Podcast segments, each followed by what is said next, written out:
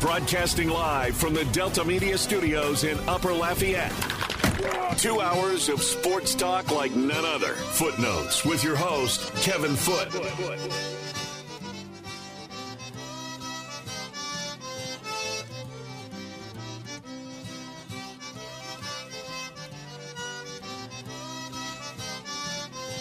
Welcome into Footnotes. Kevin Foote on 10 no, on the game 1037 Lafayette 1041 Lake Charles, Southwest Louisiana sports station. On this Wednesday, kind of strange. I don't know, it just feels strange today because yesterday was kind of a bizarre day. Fortunately, at least from what I understand, many of us here did not get hit as hard as some people in the New Orleans area did. Um, with the storm that came through, and so you you take your good breaks as they come for sure, and you wish the best for people that didn't get them. Um, but we will move on. Yesterday, we kind of kicked off the NFL draft on this show, and we've got about five weeks or so until that actually takes place, and so there will there'll be a lot more discussion of that moving forward.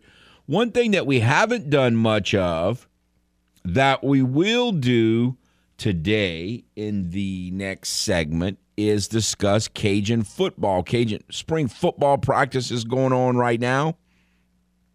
So we will catch up a little bit uh, and talk to Cajun offensive coordinator Tim Leger about things going on, specifically, obviously, with the offense, but overall uh, with the Cajuns in spring practice. So we want to catch up with that a little bit, and we will. Um,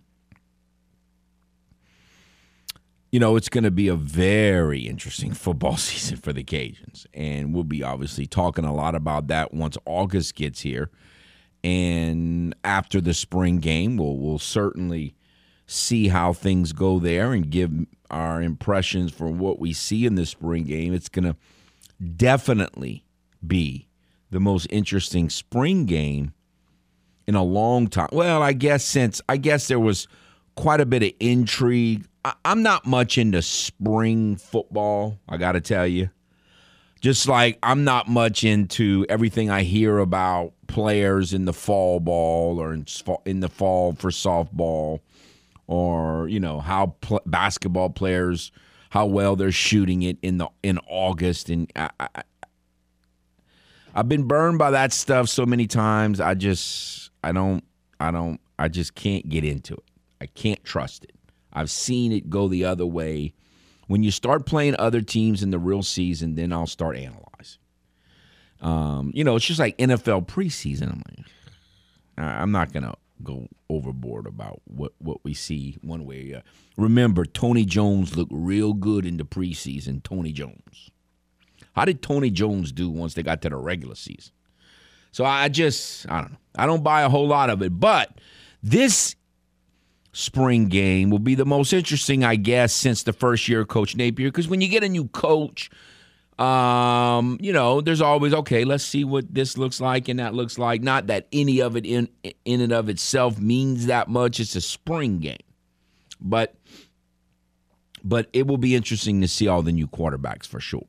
Uh, this is the first time in what four years there's a real open quarterback battle, and so um, it will it will be interesting to see. So we look forward to get a little bit of insight into the Cajun football with um, offensive coordinator Tim Leger in the next segment. Also, got the big news yesterday. Nothing that nothing that really shocked I wouldn't think any Saints fans, but when this process started, me and a lot of other Saints fans were hoping they'd sign one of the two, and they didn't sign either one. Didn't sign Marcus Williams, and now didn't sign Terron Armstead. Um, we'll see how they replace him or attempt to replace him. We talked about it yesterday. If they had re-signed Armstead, then maybe they may not tackle may not be in play as much in the first round as it now will be. Good thing is there are a lot of good tackles out there. We talked about it yesterday. A lot. As many as 10, 11 being projected to pick being picked in the first two rounds. And the Saints have um a pick at 18 and a pick at 49. So on paper, one of those will be for a wide receiver and one of them will be for a an offensive tackle. We'll see. That's certainly good guesses. Of course, it happened again yesterday. You know, two of the big draft analysts say the Saints are going to pick a quarterback. I just, first of all, I don't think it's going to happen. And second of all, I just don't understand why people keep saying it's going to happen every year and it doesn't ever happen. And thirdly, if it does, I'll be in depression for weeks. And so I don't know. We might have to get a guest host or something. I, I don't know. Hannah might have to do the show. I don't even. If the Saints pick a quarterback in the first round, I don't know if I'll be able to talk for a week. Much. I don't even know if I'll be able to get out of bed for a week. I mean, it's just going to be completely demoralizing and crushing. I just don't think that's going to happen. But all these so say draft draft experts certainly think it's going to happen. It's incredible. Uh, getting back to Terron Armstead, he signed five years, seventy-five million. First of all, I want to, I want as a Saints fan, it was the Terron Armstead thing was just fun. You know, I remember us talking about a draft, you know, drafting, needing an offensive tackle and there being this um, athletic offensive tackle from this little school.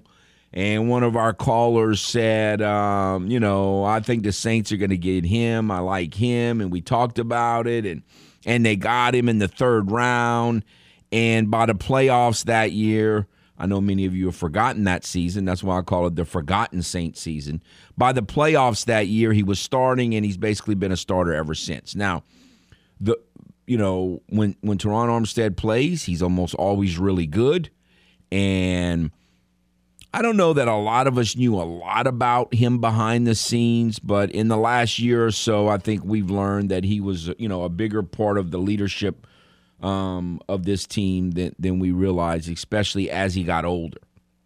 But the downside to him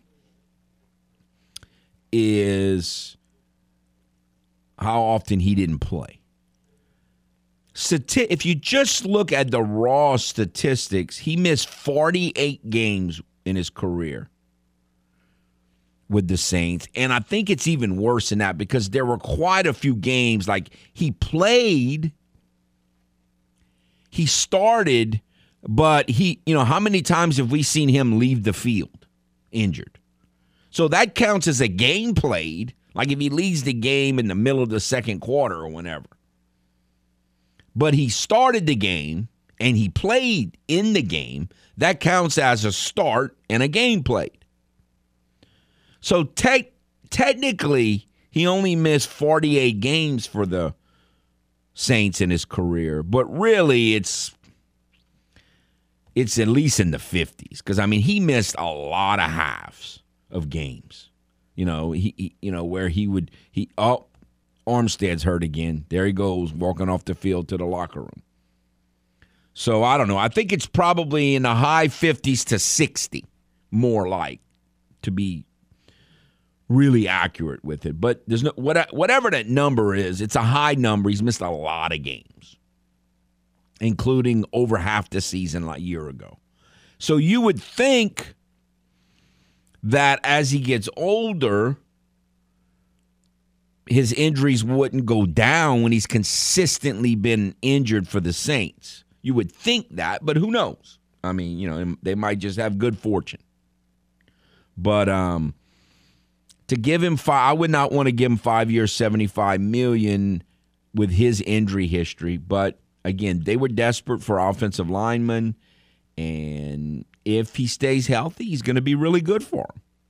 And you know, he certainly would will will will um I would think, you know, at least be a good leader and, and a good example. Now, why he went to Miami, I have no idea, other than the money. I mean, again, if at his age he wants to get one more big you know, sign one more big contract. It's a business. I get that. I, and he went to the AFC. He's been a good trooper the whole time he's been here. Never caused any trouble. He was hurt too much, but he never caused any trouble. So I, I got I got no ill will. Um, I got no ill will for uh, towards him at all. I mean, again, I I wish he'd have played a little more. I wish there were some talk about him giving the Saints a um, next a um, you know a hometown discount. Um, but he went to the AFC. He played out his contract. He did. He he played well when he. You know, I got I got no issues with him. Now he's going to a stacked a team that in a stacked AFC that is one of the few teams in the AFC that does not have a plus quarterback. We'll see how all that works out. But um the coach Mike McDaniel made the I saw I read a quote where he said, "I still haven't something like I still haven't seen a game where a quarterback won a game all by himself." Uh, there's a lot of fans that don't believe that. All right, let's go to the game hotline. Talk to David. Hello. Hey, Kevin. Howdy, sir. Bro, man, when you said yesterday that you wanted to draft someone from Michigan or Notre Dame, bro, my jaw hit the ground. I couldn't believe that. Yeah, I, again, I, I discussed it. I said it doesn't make sense because it goes against all of that that I said for years. And I'm not saying I'm totally, I'm just, first of all, I don't think they're going to get either one, okay? Because I don't really think Hamilton's going to drop. I'm just saying the safety because I'm worried about Malcolm Jenkins retiring, whether it's this year or next year or tomorrow or a year from now. I'm worried about him retiring. And you just lost Marcus Williams. So I, I think safety could be in play here, is all I'm saying. Yeah. Okay. And and you still haven't signed PJ Williams. That, that that is true. You think I don't know, man. They got all this money, and like, who's left out there to to spend it on? You know, it's hope. Hope. Are you are you thinking they might get Tyrann Mathieu? That's why they haven't signed PJ Williams. Well, I think there's, you know, I, I, it would be great if they got Tyrann Mathieu. I, you know, but and like but Marcus but I, Maye's going to be suspended, yeah, you got you got room for and both. you got Malcolm Jenkins that you know, that dude's like on the edge of retirement. You know, Exactly. You got room for they they could sign Mathieu or someone else like him and sign uh, PJ Williams. I- I don't think it's one or the other. I think they need both. Yeah. Hey, this year we might do something we haven't done in 15 years for the draft. Trade back. I don't think that I don't think that's going to happen because they need like Well, they have have some niche positions, right? specific like- needs. They have some Right. very specific position needs, so I don't think that's going to But happen. look, so like when Sean Payton's first year, when he traded back, he actually got players back in return, like Jeff Faine, right, and uh, uh, Hollis Thomas, that guy from uh, the Eagles. Eagles, yeah. Don't you, don't you think? And they actually like contributed too. Don't yeah, I, don't- like I, I mean, I don't, I don't see that happening. I got to tell you, but you know, uh, again, you remember what we said last year on the show? Just because Casper quit, uh, we're still going to withhold until it ha- until it happens. We're not going to discuss it because it's just a pipe dream. Yeah. But yeah, it's like man, like that's and like tight end. Oh, we're gonna we're gonna stick with Adam Trautman another year and um, Nick Vannett. I don't And, know. uh, I would think they would add. Johnson, I, I would think like- they would add someone, but but but they haven't yet. But like, who is there out there? Who's out there to add? I'm looking through the free agent list. I can't find any Yeah, tight ends. I, I really wanted um, and like, do you want to draft another one? You know, Well, not really. I, I I really wanted Everett, and and he signed over the weekend. So I don't know. I don't. You know. is Kyle Rudolph? oh, I, mean, he's don't want Kyle. but, He's you know. old. No, I don't want him. No. Like that's what I'm saying. Like, yeah, I. I I don't. I, I think. You, I think they might be trusting the tight ends they have, which I don't have as much a problem with as most of y'all do. But I kind of thought they would go out and, and try to get one, but they haven't yet. yeah. It's, All- I don't know. I got to take a break. right, I appreciate it, David. We'll take a break or a timeout, and we will come back after this timeout. Talk to Cajun Athletic. Dir- I mean, not athletic director, offensive coordinator Tim Leger. Next on the game 1037 Lafayette 1041 Lake Charles, Southwest Louisiana Sports Station.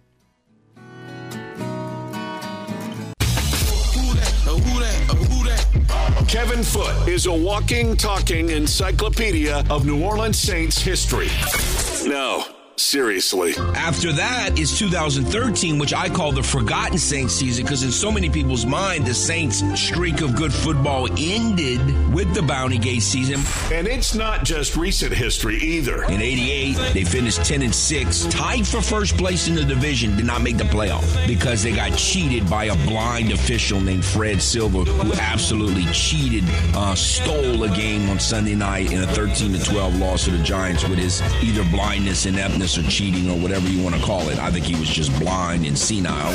We return to the man who's forgotten more Saints history than you will ever know. Kevin Foote and footnotes on the game. 1037 Lafayette and 1041 Lake Charles, Southwest Louisiana's sports station.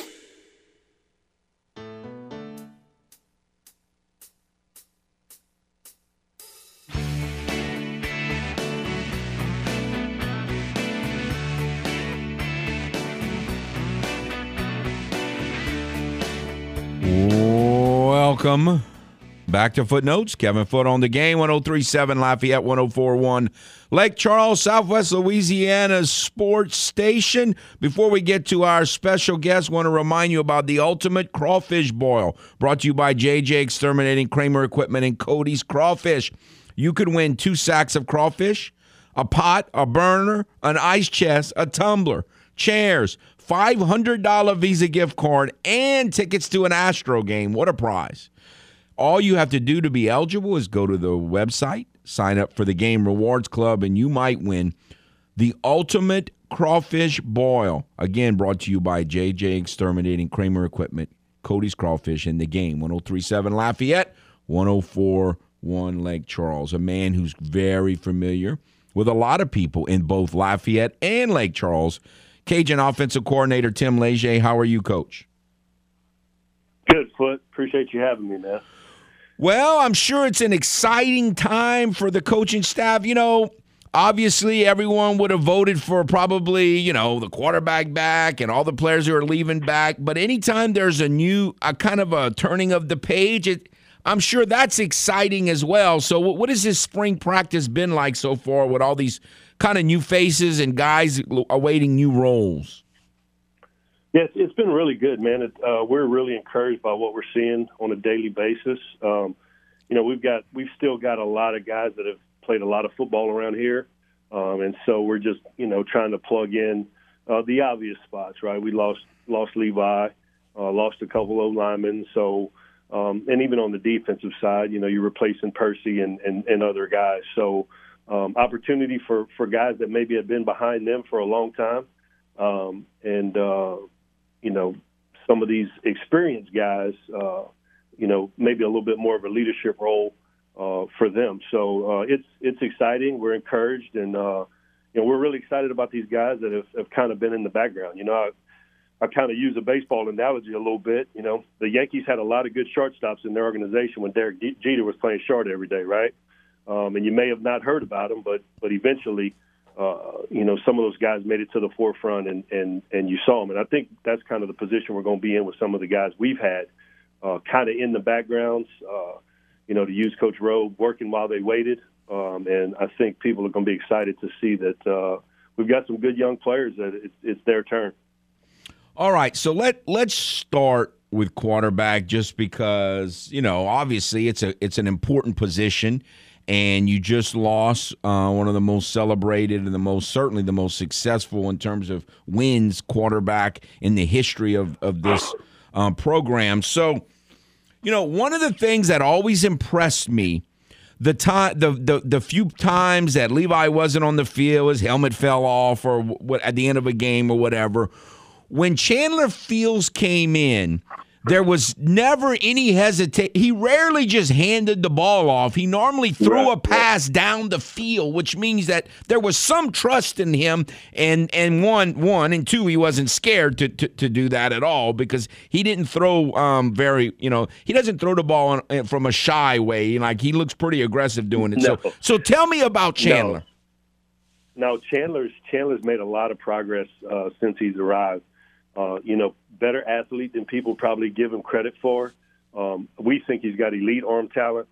Um, and and to your point, you know, he's not shying away from throws now. He's got a little Brett Favre in him, uh, which we had to kind of control when he first got here because there's not a throw that he doesn't think he can make, and uh, sometimes you know a little ill-advised. But uh, you know, he's doing a better job of protecting the ball. He's, you know, completing the ball at a really high percentage right now. Um, and, you know, we're excited about the progress that Chandler's made.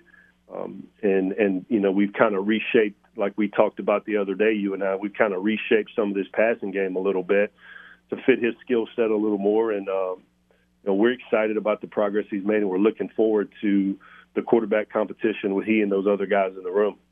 So it, again, I can only imagine all the things that are going into not just this spring that you're currently going through with, and not just Chandler, but all the quarter, but also once you get into August, because you got to one, you got to teach them, especially since y'all restructured a few things, which largely revolves around the quarterback. But also, you don't want them to be scared. But but the biggest thing, the, in my opinion, one of the biggest reasons why the Cajuns won so many football games over the last two or three years is you didn't turn over the football hardly ever. Sure.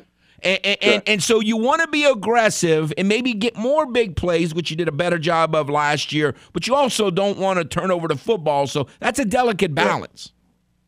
That's that's exactly right. Um, you know, you you're trying to create some some some opportunities maybe to push the ball down the field or around the field a little more in the pass game, but you also have to protect it because – you know, we went like seven weeks in a row at the end of the year with no turnovers. I mean, um, and you know, in the close games that we played, every possession matters, and you know, we've always uh, put an emphasis on owning the ball and attacking the ball, um, and and taking care of it. And and look now, we do a ball security period right at the beginning of practice. We do one in the middle of practice, where the only emphasis of the whole period is is ball security. Um, and if somebody's reckless with the ball, um, they won't play. You know, point blank. You know, when Jamal Bell first got here, for example, you know, the first three games he was out there, he put the ball on the ground three times. He didn't play the rest of the year. So, you know, we don't we don't take very lightly to uh, being reckless with the ball. So we call guys out. You know, there were there were plenty of times last year that you know we got maybe lucky.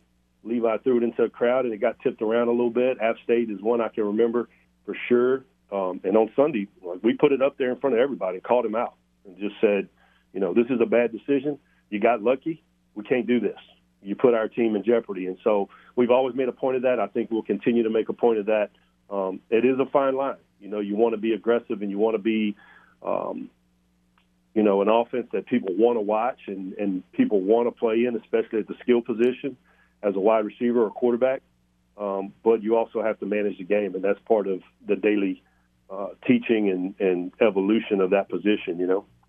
So, Coach Des at the very first press conference, uh, you know, when spring, right before spring began, he he he, he said that Chandler and Ben were, you know, we're going to start out. It's an open competition, and yet you got to yep. start with someone. So, how much of a leader in the clubhouse would you say Chandler is, or is this really as wide open a competition at quarterback that you've been around?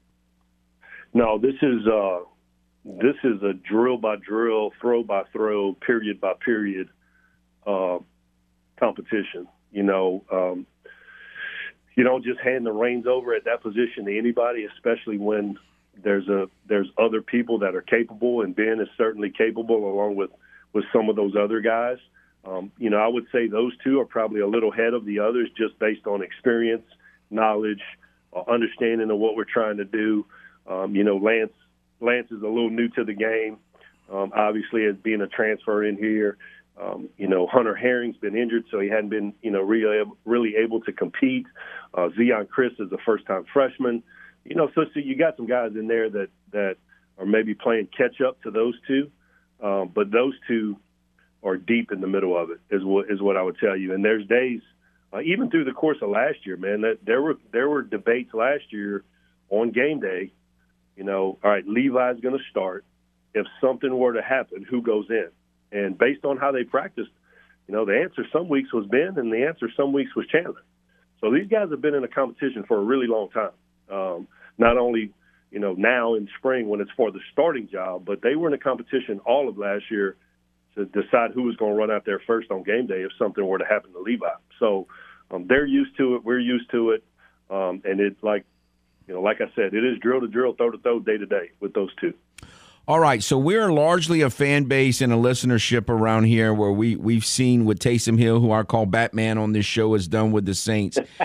is is Lance Lejeune such a special athlete that if he doesn't win the position, he could still get snaps in some um, you know, whatever you want to roll, gadget roll or whatever you want to call it. Is he that good of an athlete where he could get on the field even if he's not the starting quarterback? Yeah, I think I mentioned this to you the other day, Kevin. I think I really believe that the kid is so freakishly gifted athletically. Um, I do think he could play wide out here. I do think he could play safety here. Uh, and if you want to call it quote unquote wildcat quarterback um, and design plays, maybe like you know uh, Coach Payton did with Taysom, you know, I could I could certainly see that because um, you know he's he's he's a kid that can make it happen from anywhere on the field. So I'll give you an example. Last August camp, in one of the scrimmages, you know, we had an RPO throw, uh, run slash RPO, you know, play on. He made a bad decision, had nowhere to go with the football, was stuck in the pocket, and took off running, outran the defense for 80 yard touchdown. Not a design run, not a not a scramble, just made a bad decision and had to improvise, and then out leveraged, outran, and went 80 yards for a touchdown. That's the kind of athlete this dude is. Um, you know, so he's got he's got some progress to make in in terms of uh, processing, understanding what we're trying to do. He's been in a lot of offenses, both you know through his high school and college career, coming from Maryland, and now two different coordinators here. Um, so he's playing catch up a little bit in, in terms of that, but athletic ability, you know, um, like the kids say, like somebody created him on Madden. Like that's not it's not real. You know what I'm saying? It's right. It's uh it's uniquely different is what is the best way for me to say it.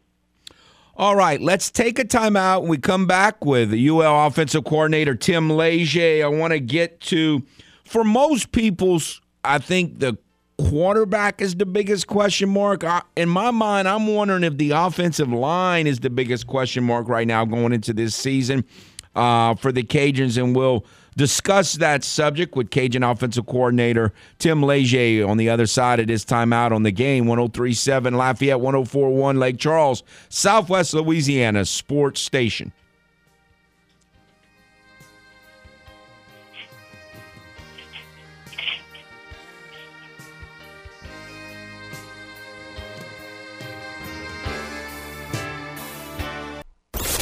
Why doesn't Kevin Foote talk more basketball?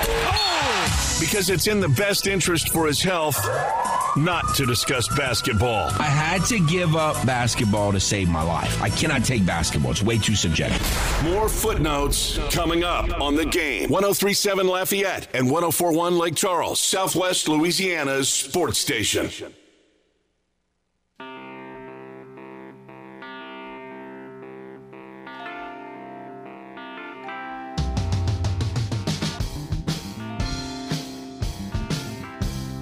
Welcome back to Footnotes. Kevin Foote on the game, 1037 Lafayette, 1041 Lake Charles, Southwest Louisiana Sports Station. We have with us UL offensive coordinator Tim Leger. So, coach, the, the offensive line, it, it's always an adventure with the offensive line in the spring. In fact, it seemed like one year we didn't even have a spring game around here because of the offensive line uh, was so beat up.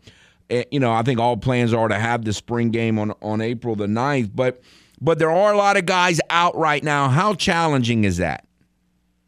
Yeah, it's it's been a little difficult. You know, uh, just based on natural attrition at the position, you know, you lose Ken Marks, who who's was here forever and started a lot of games. Shane Vallot was a three-year starter at center. You lose him, and then Max declares for the draft, and it's you know, by all, all indications, going to be a really high pick. So you lose three key components right there, and then um, you know you got to account for the portal attrition as well. So that's five guys that you know that that we lost, uh, you know, through attrition one way or another. Um, and then the unfortunate thing for us right now is we've got a couple guys that, uh, you know, the Jacks Harringtons of the world, who's who's going to be a great player, just been injured, didn't you know, didn't really get to play much last year because of the injury. Um, Tyler Brown had shoulder surgery last year. Uh, Nathan Thomas is fighting through a little bit of a groin right now, who ended up starting all the games last year for us uh, at the end of the year at tackle and played almost in every game for us. Um, and then, and then of course, uh, Carlos Rubio, who also had surgery. So you got plus David Hudson, right, who was the most valuable backup swing guy we had last year. So, you know, with the with that, I mean, you're talking about nine or ten guys in that group that either have left the program uh, with the first five we talked about, and then and then you got four or five more that are not 100% through spring, so they're only doing maybe individual or different parts of practice. So um, it's created opportunity for some young guys like King McGowan, who's who's really having a great spring. King's been here for a couple years behind the scenes, working really hard. Uh, you know, Mackie uh, Mackie Maillho is uh, from Mandeville is getting a bunch of snaps. George Jackson's getting snaps, and then we got a group of walk-ons that are trying really hard every day to, to get us through and, and doing a really good job for us. So, you know, it's been difficult. Um, you know, there's guys that have been forced to the front of the line um, that you know they're getting the fire hose treatment pretty much, and and then uh, some of these some of these walk-ons are in there with the twos and, and rotating, um, you know, um, in a full group setting. So they're having to get some exposure too, which in the end of the day is going to make our football team better. Uh, so, you know, we're excited about the progress, but it has been tough. To your point, Kevin, it's uh, you know when you're missing that many guys, and it, it affects the way you're able to practice and do some of the things that way the way we like to do it. So. Okay, so fast forward to August and September. From the moment Coach Sale got here uh, with Coach Napier, one of the things that they did was, okay, we got to rotate. We got to get as many guys, as many snaps as possible. One, to keep right. everyone interested, and two, in case of injury. So, am, are, are, is there going to actually be more with all the new faces and all and the lack of a game experience returning? Is there going to be more rotation come September than even normal? You think on the O line? No, I just think we're going to end up trying to settle in on the you know the like we always do the eight or nine guys that that we think can really play and deserve to play, and and we'll play more guys. You know, if they deserve to play, we'll play more. If less deserve to play, we'll play less. It just depends, but you know, we do have a lot of guys coming back. David Hudson, ton of game experience. Carlos Rubio, ton of game experience. James Ohama, the transfer from Michigan State, you know, uh, Big Ten game experience. Nathan Thomas, a ton of game experience. AJ Gilly started every game at left guard for us, ton of game experience. Tyler Brown has been a starter and a rotator, ton of game experience. King McGowan, maybe not as much experience, but a lot of reps in the course of practice, the way we practice two spots. Uh, Jax Harrington, you know, penciled in as a starter his freshman year, had the concussion issues, you know, really was practicing well last year, had the knee injury. Um, so is fully capable, uh, and he gets more and more reps every day as we go through this spring. Um, so, you know, he's got game reps as well, though, and a ton of invested reps. George Jackson been here for over a year now, ton of invested reps. And George, that's nine guys right there. Um, and then, you know, Mackey's a first-time freshman, but because of the injury situation, you know, he's playing every day with the ones. So he's having to block really good players every single day. Uh, so he's getting a bunch of reps. And then, you know, we're excited about the three guys we signed Bryant Williams, Cade Morrow, Trent Murphy. Uh, those guys are going to come in and be in the mix. And, and like I said, that's 13 guys right there. Um, and, and you'd like to try to think you could get eight really good players game ready, maybe even nine or 10 if, we, if, if we're lucky. So uh, we're going to do what we always do. Uh, we're going to two spot practice in the fall. We're going to get as many guys as reps as we can. Um, and, you know, we've put a premium on the position still. You know, Coach Jeff Nord is still here. He's a tremendous offensive line coach with tons of SEC experience. Brian Ross was here and instrumental in developing Kevin Dotson and, and and uh, Robert Hunt and and Max Mitchell and all these guys that have been ultra successful. So those two guys are our primary uh, offensive line coaches. They're doing a great job with all these young guys. And then we hired Austin Shepherd uh, from Ole Miss in an off the field role. Austin played at Alabama, played in NFL with four different teams: the Vikings, the Chargers, the Steelers, uh, and then again with the Vikings. Um, and so he's in there, you know, being able to help those guys. So we really got three guys working with you know, the the guys that we have here, um, and and we're going to do everything we can to help them. You know, really excited about the process uh, progress that Landon Burton has made at center, uh, and and you know he's a walk on from St. Thomas More that earned a scholarship. Um, and he's in the mix for the starting job at center. He's doing a really good job. So, you know, between those three coaches and the quality of player that we recruited over the last three years, um, I think we're going to be in great shape. And I think we got a lot of guys capable of rotating. It's just going to be the guys that you know, play the best going into spring and into the season. That's worked before getting a um, a walk on from St. Thomas More in the interior of the line and, and has had success here. So last year we learned that because you transfer here as an offensive lineman with a ton of Division One experience does not necessarily mean you're going to start or even play. So what are the chances that um, the I'm not going to call him a kid because he's humongous uh, from Michigan State ends up starting? Yeah, he you know he's in the mix at right guard right now, um, and that that's one of the positions that that is up for grabs. Uh, you know, David Hudson will come back; he he'll be in the mix for that. Uh, you know, James obviously uh, from Michigan State will be in the mix for that. Tyler Brown, when he comes back, could be in the mix for that. Uh, depending on who wins the job at right tackle, you could you could see Jax Harrington in there in the mix for that. Um, and of course, Mackey's already playing right guard. So, uh, heck, you know, we got a lot of guys capable. James um, is a little bit behind conditioning wise. Uh, it's new to him the offense, but uh, when he knows what to do, he's he's he's a good player. Um, and you know, you'll see that guy on the field next year for us in some capacity. He's a good player. All right, when the run when the running backs were signed, not this past year, but the year before, Coach Napier talked more about Dre'lyn Washington than any of them. I remember after that right. early signing day, just raved about him. So, for those of us who haven't actually seen him play, what kind of running back does he look like he's going to be? Um, you know, Dre is a guy that qualified for the state 100 meters in Texas in the track meet. So he has legitimate speed. Um, you know, he's a five nine you know, I would probably say 225 pound guy. You know, bowling ball built, uh, elusive, fast, quick twitch, powerful. Um, you know, a bigger version of the kid that left is the best way for me to say it. You know, um, Dre came from a kind of a wing tee style.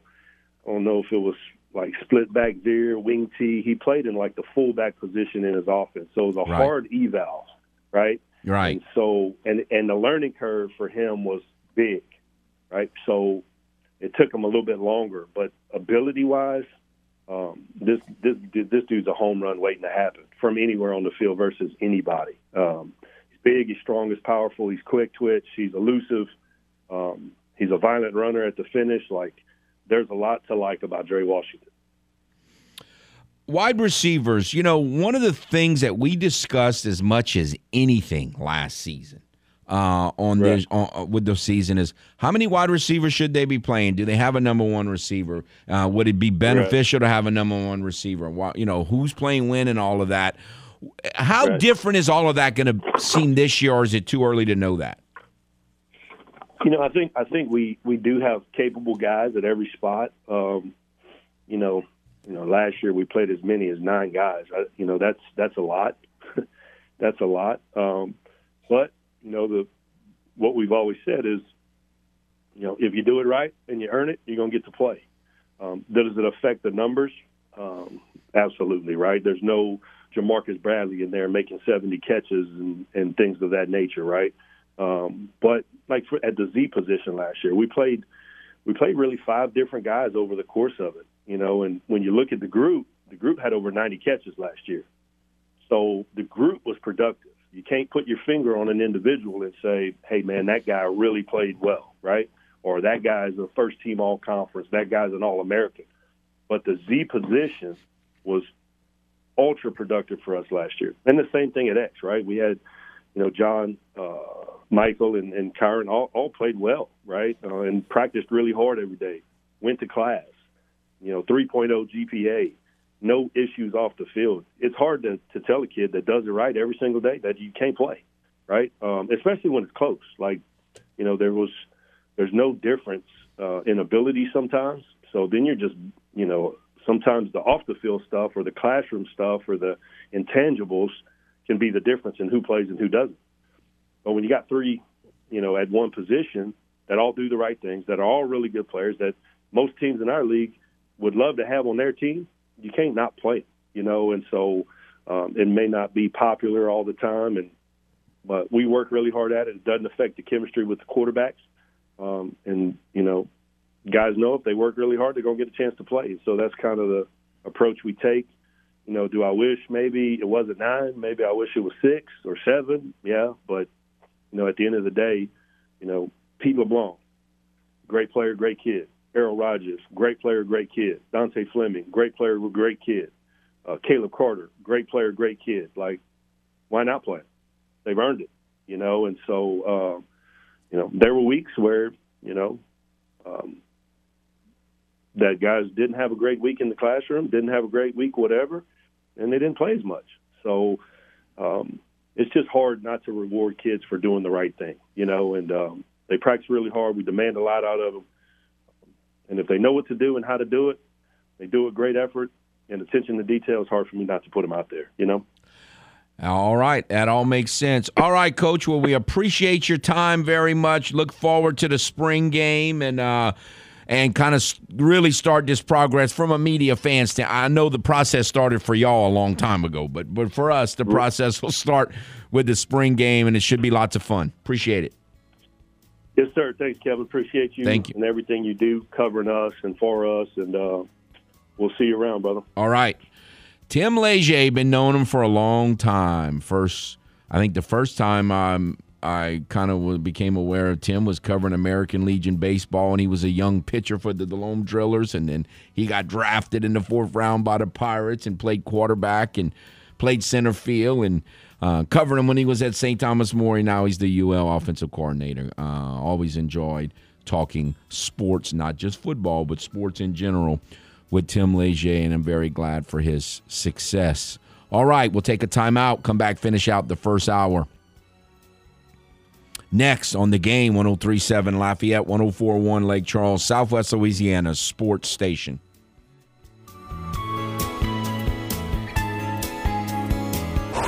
Here on Footnotes, you may not always exactly hear what you want to hear, but you will hear what you need. And of course, I got all these. Oh, you're an idiot.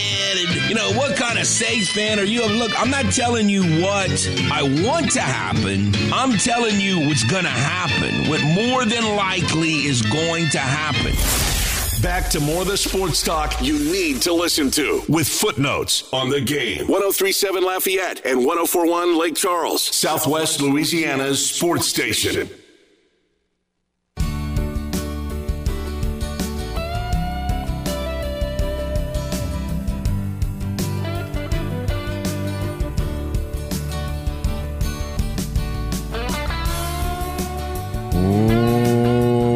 Welcome back to the game 1037 Lafayette 1041 Lake Charles, Southwest Louisiana Sports Station. Want to tell you about the Hangout Music Fest. If you would like to win VIP passes to the Hangout Music Festival, lo- uh, located or it's going to be uh, take place in Gulf Shores, Alabama, May 20th through 22nd. All you need to do is go to one of the two websites and join the Game Rewards Club, and you become eligible to perhaps win two VIP passes to the Hangout Music Festival, May 20 through 22nd. Uh, in Gulf Shores, Alabama, by going to 1037thegame.com or 1041thegame.com. Watch the process, everything that uh, Tim Leger just said, Cajun offensive coordinator, and and we'll do that uh, a little bit in the next segment and, and, and over the next couple weeks. And kind of store away some of those thoughts. Um, you know, going all the way into August and, and September. I think got a lot of questions to answer on the offensive line. I'm certainly quarterback is certainly a concern, but I think offensive line is as well. So got a lot of new things happening with the Cajun offense, and not as worried about wide receiver or tight end or running back, but we'll see how those other two play out. All right, that'll do it for this hour. Another hour to follow on the game 1037 Lafayette, 1041 Lake Charles, Southwest Louisiana Sports Station.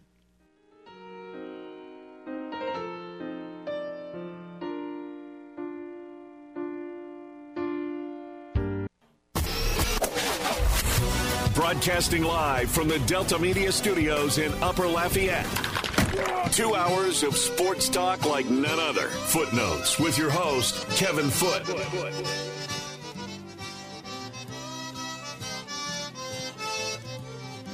Welcome back to Footnotes. Kevin Foote on the game 1037 Lafayette, 1041 Lake Charles, Southwest Louisiana Sports Station. You can also watch us simulcast Stadium 32.3 and 133 on LUS Fiber. The game hotline 706 0111 706 0111. And very interesting conversation as always with UL offensive coordinator Tim Leger. You know, as he was rattling off all of those names on the offensive line, I um you know, I was just I, I'm just trying to picture how all that's going to work out and one of the things that came to mind seemed like there's a lot of options at guard, maybe not quite as many at tackle. And um versatility's always been a big part of since Coach Napier got there, all he really you know raves about versatility and it's been a big part of of this new way of you know kind of the the, the current culture. I hate that word but it's real. Um, way of doing things system and mentality philosophy. And so you know we'll see. It, it, it does normally work out well when guys get experience because other guys are injured like he talks about the big uh, lineman Mackey from um, from Mandeville, who's just humongous, um, getting experience, and and so we'll see how all of that plays out. You know, all, the other thing that stuck out in my mind is, man, you hope Jax Harrington gets a chance. I mean, think about how long he's been waiting for his chance. It's been three years of just waiting and dealing with injuries and uh, ERAF product, and you hope that he gets a chance uh, this year, injury wise, and here he is, part of the. Um, um, you know, he's just rehabbing from from surgery, so we'll see. Again, the centers, the center position is important. I mean, every position is important on the offensive line, and this has been an offensive line driven success story.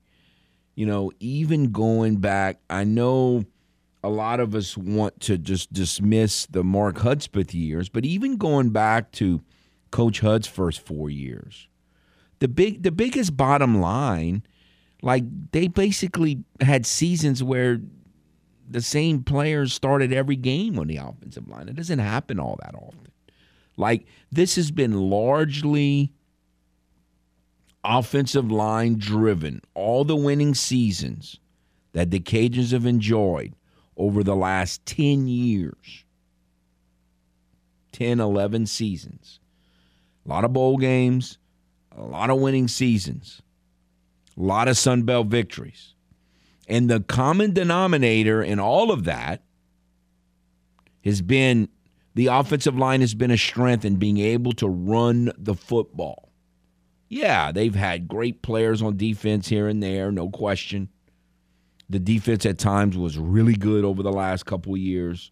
I'm a big Percy Butler guy, uh, and he's not there anymore. And, and, and, yeah, I, I, um, I, I get it.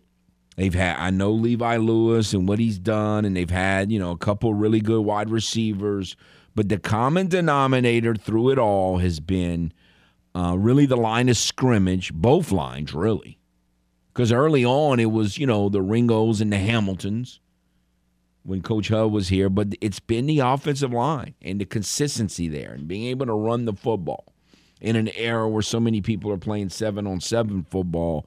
The Cajuns have gotten it done on the offensive line.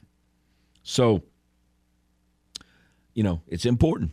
And we'll talk about that obviously more, uh, you know, once we get to the fall and into August and, and see how all that's going to play out. But it's um, certainly something to, to keep an eye on. Again, the game hotline 706 0111. Lots to get your reaction to. If you want to talk about Terron Armstead and, and losing both him and Marcus Williams, certainly could do that. Uh, Cajun baseball tonight. LSU's playing Tech. Really nice midweek game. Um, you know, some years the midweek games for LSU mean nothing, but but I don't think a matchup against a Tulane or a Louisiana Tech means nothing. Uh, you know, I'm not saying it's it's anywhere near as important as an SEC game, but still a good team. It's a good RPI game. Um, so that that's a good matchup. Cajuns play Nicholls. Uh, Cajuns are just looking to to kind of get some consistency, keep things going. Uh, went 0 3 over the weekend in Troy, and so Peyton Havard is the expected starter tonight for the Cajuns.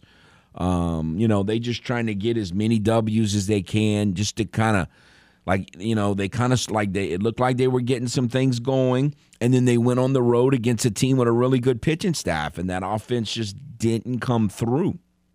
Um, some of that might had to do with the fact that they got too many hits. You know, they got 34 hits in two games before they went to Troy. But I think uh, a lot of it, most of it, had to do with Troy's just a really good pitching team, and and and and the pitching just beat the hitting.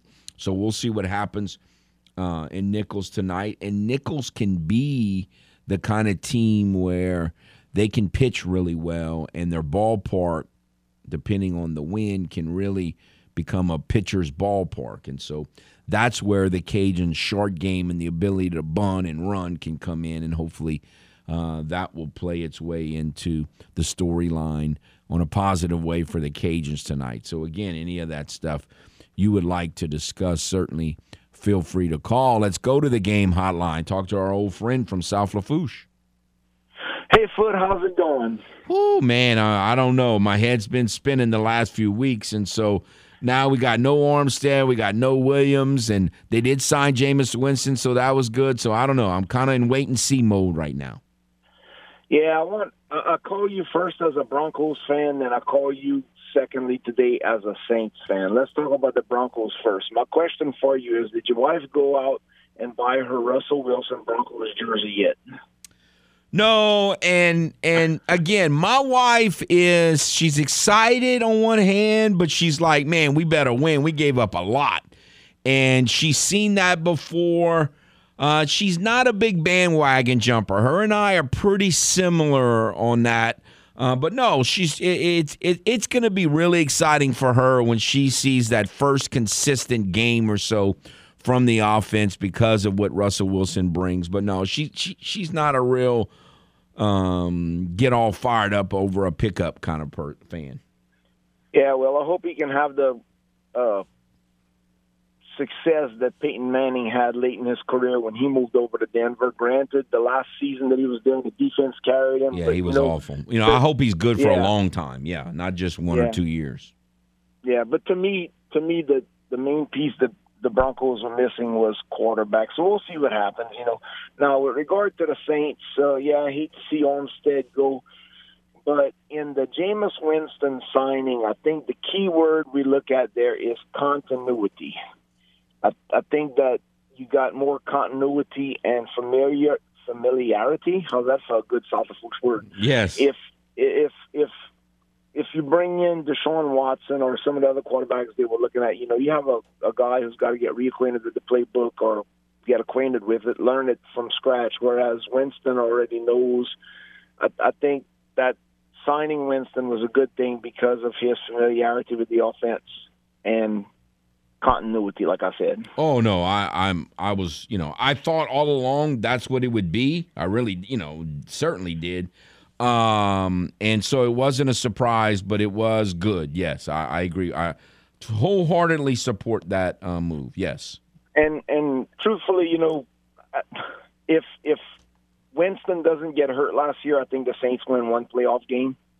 You know, at least one, maybe maybe two with the new format they have. You know, it's you got to win a whole slew of games to get to the Super Bowl. But I think they could have won one game last year. Oh, I, I, I think it's I think it's I think it's very possible. I think it's possible they'd have played the Bengals in the Super Bowl. I mean, I, I if they had been healthy and he had and he was and, and if they had a kicker. Uh, if they had had a healthy season instead of one of arguably the most unhealthy season in the history of the National Football League, I, I you know who knows what would have happened. I agree. All right, so we'll talk to you next time. I appreciate it, sir. Thank you. And hopefully that didn't curb his progress very much. You know, when he got hurt last year, I think the offense was just about to kind of turn the corner as much as it could turn because, again, you know, Plastic Man, Michael Thomas still wasn't available. And it turns out he wasn't available all season. So I don't think the ceiling was really high, but I think that it was, you know, they were about to get a little more confident in him. I think they were just starting to build some confidence in him when he got hurt, and it was just, it's just so frustrating.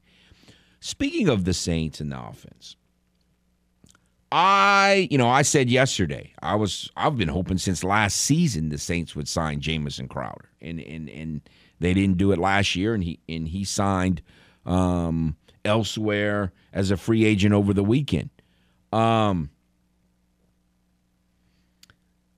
and a lot of people are asking, and I've asked the question too. A little surprised, you know. We've heard Jarvis Landry's name. People keep bringing up Will Fuller. I, I don't want Will Fuller. They, I, I don't. I just the last thing they need is another injury-prone wide receiver. But um, I'm wondering if the Saints are thinking we're going to draft a wide receiver in the first or second round. Now, how many of them, you know, of the 10 or 12 guys that we discussed yesterday, a wide receiver that a lot of people are projecting to go in the top two rounds? How many of them are the Saints high on? Again, we don't have any idea. We'd just be guessing. But with assuming they're going to draft one in the first or second round, which I think is a pretty good bet. And again, you're talking about this coming from someone who has been categorically against first round wide receivers for a long, long time. Assuming they draft one in the first, second round, which I think they will, you'll have Plastic Man, you'll have whoever they draft, you'll have Mighty Mouse, whose name is now Harty, and um, and you have Callaway, who can be a fourth receiver and not have to try to be a one receiver with no with, with no help. I mean, again, I, I, think a lot of us have now soured on Callaway. I am I'm not ready to do that because he was thrust into the position of having to be a number one receiver with question marks on, on the offensive line and question marks at tight end and question marks with the offense, question marks at eh, that was an unfair assessment of him last year. So I still think Callaway can be a good number four receiver. And how often do you play a lot more than four receivers? Now, would I like to get a, a quality fifth one? Figuring some one or two or more of these are going to get hurt, of course. But I don't know if it's as critical as everyone is saying, including myself. We'll see how that plays out. All right. We'll take a timeout, come back with more. On the other side, the game 1037 Lafayette 1041 Lake Charles, Southwest Louisiana Sports Station.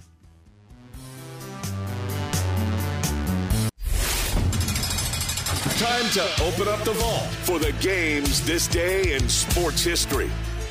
March 23rd, 1957, North Carolina takes down Kansas 54 53 in three overtimes. Jayhawk star Wilt Chamberlain is named the most outstanding player, becoming the fourth player to earn the honor despite not winning the title. That was this day in sports history. We now return to the game. 1037 Lafayette and 1041 Lake Charles, Southwest Louisiana's sports station.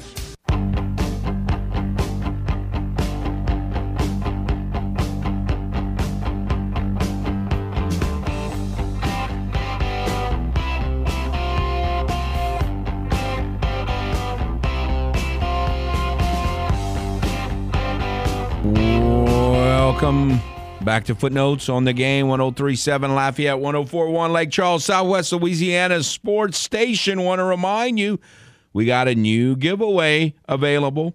The Harlem Globetrotters coming to the Cajun Dome on Tuesday, April the 5th. You would, if you want a chance to see them live by winning a family pack of four tickets to see the Harlem Globetrotters at the Cajun Dome April the 5th, here's what you need to do. You need to text Trotter, T R O T T E R, to 68683. Text Trotter to 68683, and you'll have a chance to win a family four pack of tickets to see the Harlem Globetrotters at the Cajun Dome thanks to the game. And again, you know how big the Harlem Globetrotters are. The Harlem Globetrotters were on Scooby Doo. So if you were on Scooby Doo, you were a big deal.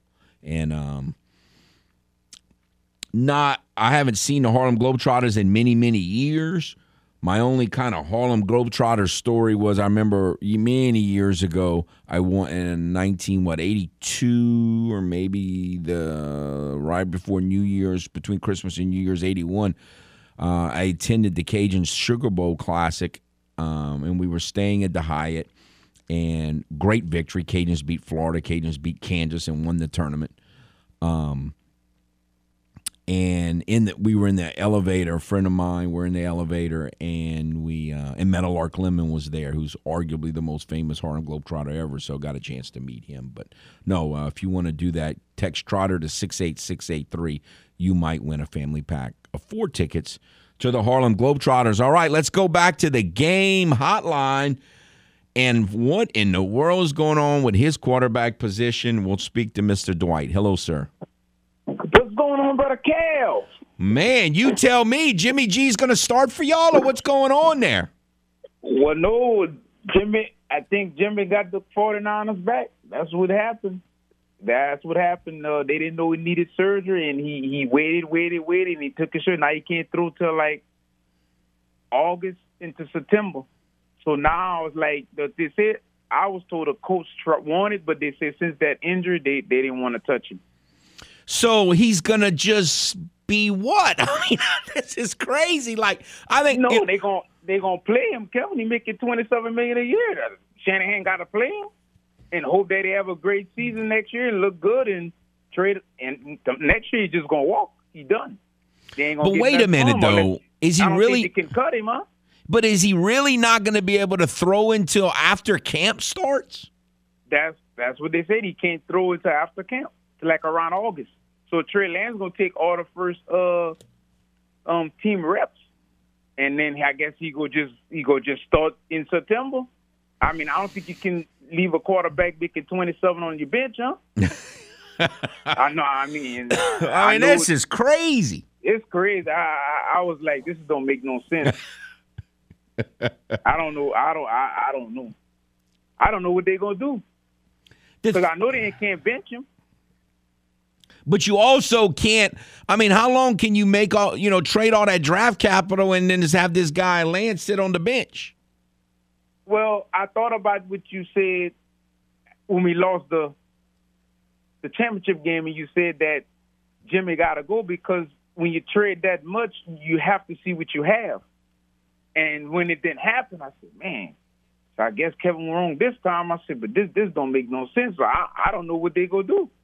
Well, they got to play him. No, look, so, I mean, if the man can throw, if the man can throw, you're more of a, you're more of a threat to go to the Super Bowl than, in my opinion, of Trey Lance is the quarterback. But Yeah, because you But if he can like throw. learning on the job with Trey Lance. Yeah, But it- with Jimmy, you know what you have already. but and we're right not talking about a knee injury though, Dwight. We're talking about the man's shoulder. Yeah. Well, didn't Drew Brees had a shoulder issue and he came back and played well? Oh no, I'm not saying he can't play well, but but Drew Brees also was was throwing before August. I, I don't know. It just seems kind of oh, oh, crazy. oh, you yeah. you saying coming in September? Coming, Yeah. If you come in September, it's like you you don't know. Yeah, you Yeah. can have some bad games. yeah.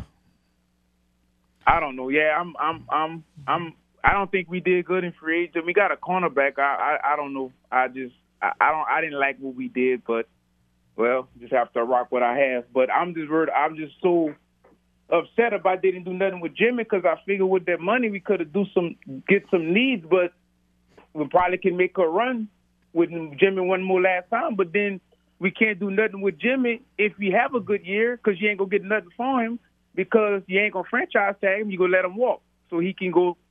You know, it's like we lost. Yeah, it's not it's not a it's not a great situation in terms of that, but I think if Jimmy can get back to the just the level he played at last year, then you are going to be one of the favorites to go to the Super Bowl. So, in terms of just next season it's good, but in terms of the whole game of the quarterback and the draft and all that, yeah, that's not good. But Kevin, let me ask you a question. Then I'm gonna uh, hang up with you. Now, do did you ever see in that scenario what be going on with Jimmy? Did a team ever cut a player with that salary and just move on to the guy they think that's that's their guy? And they want to give him a shot because they gave up too much for that player, or you never really seen that scenario that we, we got going on? I mean, trades have been made, but I mean, just a flat out cut him, I I don't, I don't have any memory of that. No, someone would have to remind me of that scenario. So you don't so you don't see that like we cutting Jim in camp. You you like you don't see that happen. Cause he cause again Trey Lance gonna take all the first snaps, Yes, and then all of a sudden come to September, Jim is starting. I don't You know know. This is a cr- yes. I know. I get it. Like we said at the beginning of this call, this is a crazy scenario. I haven't wrapped my mind totally around this scenario yet. This is crazy. Yeah, But we'll So, see. But okay, again, Kevin. think short term. I mean, from your standpoint, I think it makes you more of a Super Bowl contender. I mean, you should have been in the Super Bowl last year. But anyway, I appreciate appreciate the call. No, I, I was going to get to that. That was one of my things I had written down here. The whole Jimmy G scenario. It's crazy. It really is bizarre how that's going to play out. The other thing I don't know if we'll get to today is everyone, well, we can talk about it now. You know, all the national people, they all freaking out about the workout that Malik Willis had yesterday. I mean, the whole pro day thing is so I really have mixed thoughts, mixed emotions about. Um on one hand, there's a part of me that says, who cares how good you look? You know, in shorts with no defense. You know, and I think that's a fair question or a fair statement. Uh, I've made that a lot. You know, you've heard a lot of people say it. I've heard ex players make it. And yet, you do want to be able to see all the throws that you can make. Because a lot of times, for instance, a Mac Jones, when you play at Alabama, it's look, let's face it, folks, it's not very difficult to look it's not very difficult to look good if you're playing quarterback at Alabama. You got two to three wide receivers who are first round picks. You got two to three offensive linemen who are first round picks. You got one or two guys that are going to be drafted on, on day one or two at, at running back. I mean, you, you might have a first round tight end or a second round. I mean, it let, fa- it's not very difficult to look good to, when you quarterback in places like Alabama. And so you got to see if the guys can have the physical can make physically make the throw. So I get the purpose of them. Um for Cajun fans, they're to there's to be a lot of Cajun and I went to the Liberty game in Lynchburg and the Cajuns crushed Liberty. And Malik Willis didn't look good at all. At all. He looked terrible in that game, okay? And me and all the Cajun fans who saw that game were like, this guy's not any good. And I get that reaction because that was my first reaction too. He looked terrible. And I remember thinking, man, I don't uh, sure hope the Saints wouldn't even think about picking this guy. I get all of that because I had the same initial reaction. But I also want to throw out there football is a team game. I have to remind myself and y'all that all the time. It's very possible that the that Malik Willis looked that bad in that game because um the Cajuns defensive front was just that much better than Liberty's offensive line. You know, there there's similar type thoughts and concept and, and conflicting kind of stories or or experiences. Like I think every time, like Kaplan played Jennings when Etienne, who was an All American national championship running back at Clemson, first round draft pick, he played against Kaplan. Kaplan totally shut him down. So does that mean he's not good? No, it means Kaplan was better than Jennings. Because, like I say with quarterbacks uh, or running backs or whatever, it's a team game. So I think I, I'm not saying uh, all of a sudden I'm sold on Malik Willis. I'm saying he might not be quite as bad as he looked against the Cajuns because the Cajuns were an inspired football team who clearly outplayed everyone around them, including him. But I mean, they just dominated their offensive line in that game. So that doesn't mean he's not going to be a good NFL quarterback because he looked terrible against the Cajuns. But uh, but uh, but if you're a Cajun fan and you saw that game, it's hard to get that out your mind. I mean, it's just as you're hearing all these people rave about how great Malik Willis is going to be. It's hard. It's hard to get that out of your mind. It just is, and so I get it. But again, there are these other examples that I think about. Just because a team beat another team that had a great player on it, don't mean that great in player when he plays on a better team can't play well. So we have to just remind ourselves of that. But no, you know me and quarter rookie quarterbacks. I'm not a fan of rookie quarterbacks at all. And I and I heard people say that after yesterday's workout that Malik Willis is going to be a top 10 pick. Some people think the Lions are going to pick this guy number 2.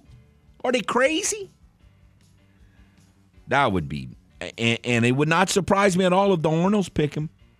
Boy, I hope they do. Boy, I hope the Arnolds pick Malik Willis or or one of these other Pickett or one of these other quarterbacks. That would be funny. I need a good chuckle on draft day.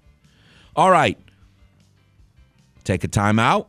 Come back, shift gears a little bit, have our weekly conversation with UL softball coach Gerry Glasgow. Next on the game 1037 Lafayette 1041 Lake Charles, Southwest Louisiana Sports Station. Do you ever wonder what kind of coach Foote would have been? When they hit it to you and you're in the major leagues, you catch the ball. That's the way that works.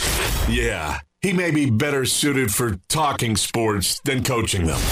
Back to footnotes on the game. 1037 Lafayette and 1041 Lake Charles, Southwest Louisiana's sports station.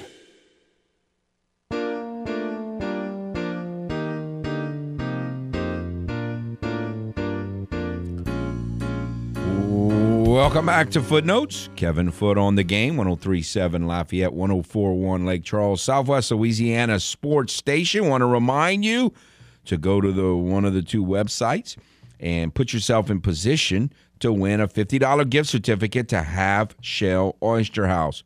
All you have to do is go to 1037thegame.com or 1041thegame.com, sign up for the rewards club, and you might win a $50 gift certificate to Half Shell Oyster House. Probably they have steak there that um, Hannah would, would order rare, and I would order medium rare there too if you don't want to go the seafood option. But, uh, you know, you can't figure all that out if you don't join. So go to 1037 The Game or 1041thegame.com today. All right, we have with us UL head softball coach Gerry Glasgow. How are you, sir? Uh, doing well, Kevin. Doing well. All right, coach. They're asking everyone today what what how do they have their steak? How do you normally do it? My how do I do it? Uh, steak? Yeah, do you Medium know medium well, rare? Medium rare. Okay. Oh, rare. Rare or medium rare? Oh, you're more like Hannah. I'm more I don't, I'm more of a medium well guy, but anyway. Yeah, that, my wife is too. But I'm, I'm rare.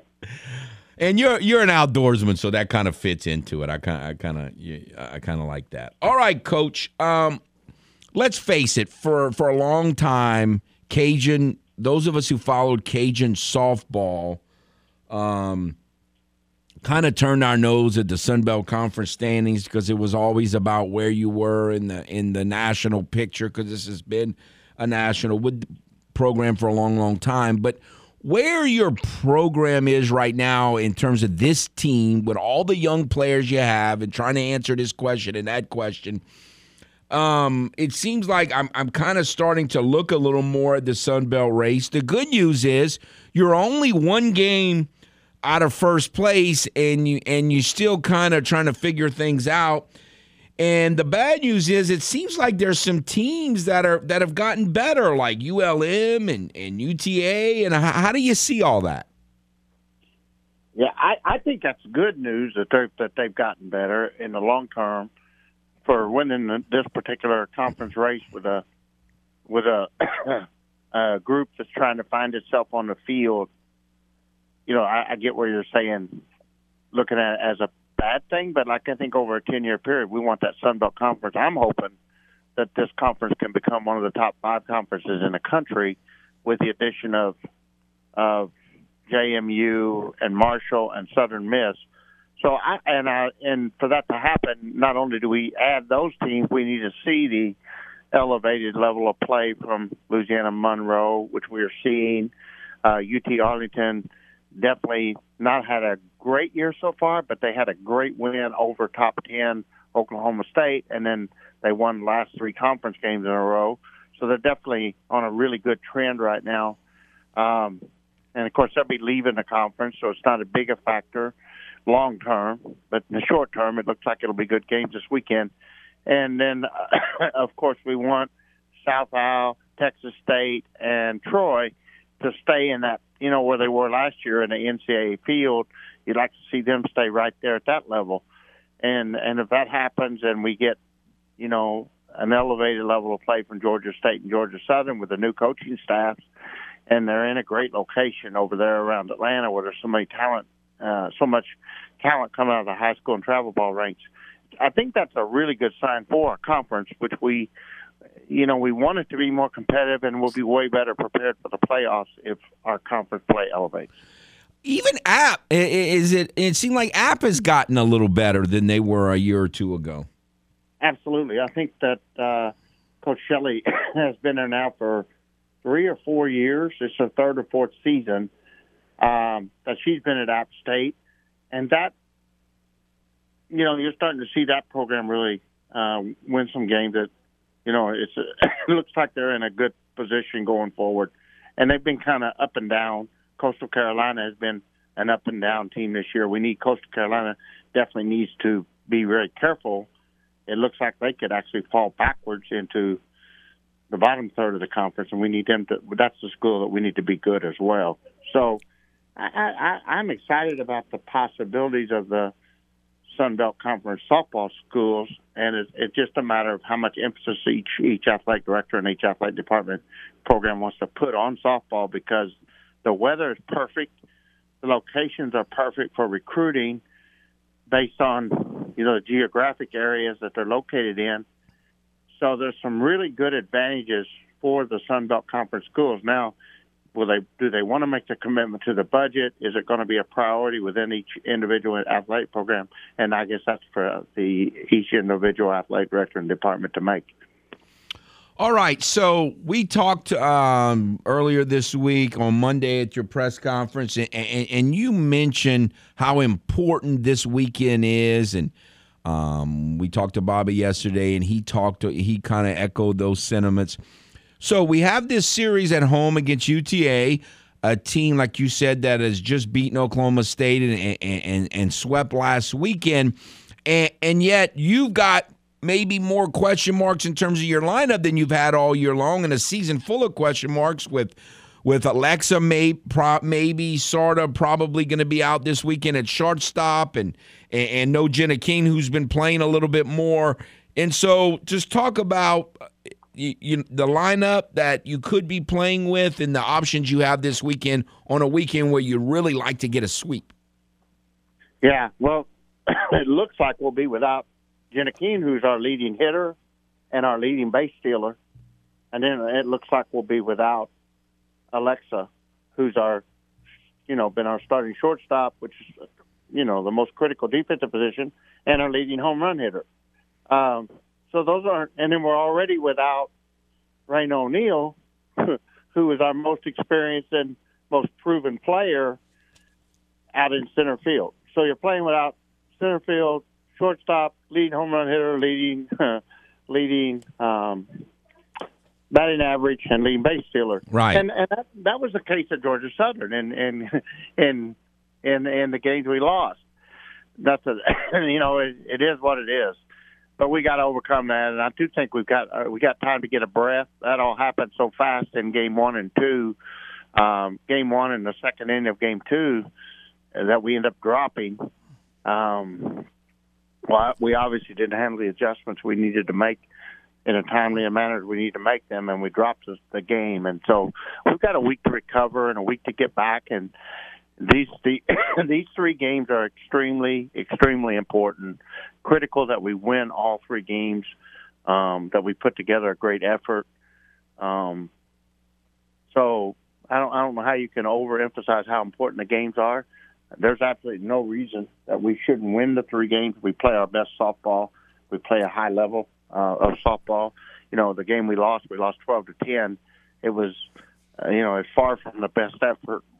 You know, it was the opposite of a best ever. It was about as bad as I felt we could play, and a very poor performance that is unacceptable in a Raging Cajun uniform. And and you know, when you're the head coach, you're responsible for that. So it didn't go over lightly, and and, and we're, we're dealing with you know the the situation, and um, yeah, there's a definitely a level of uh, a heightened awareness of how important these three games are at the same time, we we got we've got things we got to clean up within the program and get get in a position to really play good ball. So that's just part of the the process that we're going through right now. All right, Jordan Campbell, you got to have her bat in the lineup. She's been pretty consistent all year long, and man, it, it she, she hits so many balls hard down the line. You know, if you know if you count, you know, two feet the white line was to the left for two feet. Who knows what she'd be hitting right now? But but what do you see as her long term defensive position? If you had to guess, you know, a month or two from now, what what would her defensive position be for you? I, I think you're going to see her at second base settle in at second base the rest of the season. That we moved her over there. She was more comfortable there in the fall. I felt like that we we had needed her at third base, and I think now we're in a position we've got to we've got to solidify the infield. So she's definitely more comfortable at second, and I think based on what we saw last weekend, she de- it may have even helped her offensively to have her over at second base where she can relax a little bit on defense. Um, so I think you'll see Jordan at second. Now third base is still that position that's you know kind of hard hard to know what we're going to do. Uh, Mayeux is a possibility there, but right now we'll be using Mayeux a lot at shortstop uh, while Alexa's out. And so, you know, until we get everybody back, there's going to be some movement there. But as far as Jordan Campbell, you know, the last 10 games she's hitting 470. Um, she's, she's, she's hitting 430 for the year. She's a really nice, proven offensive player uh, at this point, and and we want to get her where she can she can she can play outfield. She she played shortstop 15 games at A and M her freshman year, so she she can play about any of the positions and play them fairly well. But I think it's more a matter of getting her where she's comfortable, and we can get the best out of her offensively because we need her we need her to be a key piece for us offensively. How much have you seen Stormy Kotzelnick play third base? Uh, she's played it. She's played it quite a bit in travel ball. That was her primary position. Um, we played her there in the fall, and we we felt like she wasn't comfortable there. We felt like she was more comfortable over at second. But then when the season started, we're just trying to find, you know, find a fit for her because again, much like Jordan, she's just such a tremendous offensive player. We we need to find a place that we can get her defensively and she can handle that position and and then yet uh, be able to focus on the offensive side. Is Ari as good as comfortable at third, or as good at you know? Is she a, kind of a good enough defensive player where she could play short second or third, or where, where you know if you need her for a game, you know here and there uh, from a defensive standpoint? Uh, on the defensive side, I think she's more comfortable at second base. Uh, I think you know much like Jordan, she's more comfortable over the second base side. But then on you know offensively, Jordan's so good you're not going to get Jordan's bat out of that lineup. And then Ari, I, I don't think we saw her get comfortable at all on offense yet. She's she's a much better offensive player, I think, than what we've even seen so far. But I do think defensively she can handle third. She reminds me of Aldrich defensively, where I think we could even play her at shortstop if we needed to. So it sounds like Melissa could be your long term solution at third base it's a definite possibility that she could end up there towards the end of the year. Yeah. All uh, right. Storm, Stormy's bat's got to be in the lineup. I don't yeah. know. You know, I think she's a good enough athlete. She's a very athletic kid, and I, I think you know we could play her at first. Eventually, we could put her out in in the outfield if we needed to, and we and I think she very much could play third or second. It's just getting it where, you know, getting finding out the best combination with the kids that we have on the roster. Well, we said since the first conversation before the season even started, coach, this is going to be a year with a lot of interchangeable parts, a lot of potential movement, and we're seeing that happen, and injuries kind of play into that as well. So we appreciate your time and good luck this weekend, coach. Yeah, I think that uh, it's it's definitely been a challenge to get off the ground this season, and I'm just hoping it'll come back to us at the end. Just remind me, the season reminds me of 2018, the very first year here when we just – trying to fit it all together. And absolutely, and of course, that team really peaked at the right time and made a really good run at the regional finals over at LSU. So, I, I you know, I think we're we're seeing really good signs in some areas, like the offensive side. The pitching has been outstanding at times and really uh, challenged at times. So, got to get it all settled in and, and get together. But I'm thrilled with the effort of the kids. All right, Coach. We appreciate it. Thank you very much. Look forward to seeing you this weekend. Good luck. Thank you.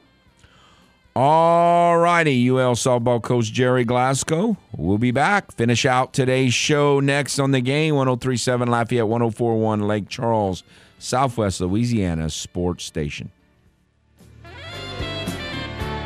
It's not uncommon here on Footnotes for Kevin Foote's voice and his blood pressure to rise rapidly during the show.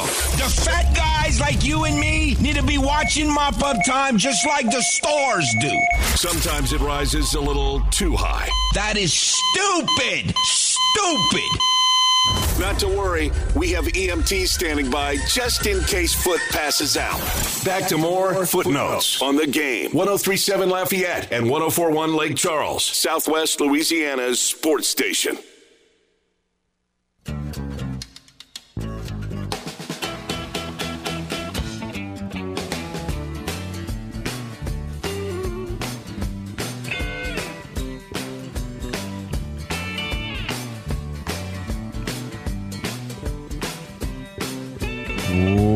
Welcome back to Footnotes on the game 1037 Lafayette, 1041 Lake Charles, Southwest Louisiana's sports station. Well, that was interesting because, you know, I kind of thought week, two weeks ago, it, it would, for you to get, if I had to guess, I would have said Stormy Kotzelnick had kind of settled in at second base, and you just never know how all that's going to work out and it could change again. So it's going to be an interesting weekend at uh, at Lamson Park with UTA in town to see how the lineups go from game to game. All right, we've talked a lot of major league, I mean, uh, college baseball, but we haven't really talked that much major league baseball. And we're going to start doing that. Don't worry. For those of you who are, man, when you going to start talking about major league baseball? It's going to come. Plus, it's a long season, a lot of games, so we'll have plenty of time. But one of the things I want to keep us aware of is some they've kind of under the radar kind of changed some things back to how they were the last couple of years. When the collective bark when the lockout ended one of the things that was said was that they're not going to do the put the runner at second base in extra innings anymore. Well they've gone back on that. They've agreed now. One they're going to expand the rosters and you're going to be able to have a lot of pitchers in April, the first month of the season, you're going to be able to have a lot of pitchers on your roster, which is good because they're just trying to protect arms, and you know that that's a good thing. But they're also going to go back to this one more year of having this runner at second base thing in extra innings, which it's a little sticky for the purists. But I, I guess they're trying to protect people, trying to protect arms. Are we ever going to have a normal season again? All right, appreciate Uh, Coach Leger, Coach Glasgow coming on, and y'all phone calls. Y'all have a nice day.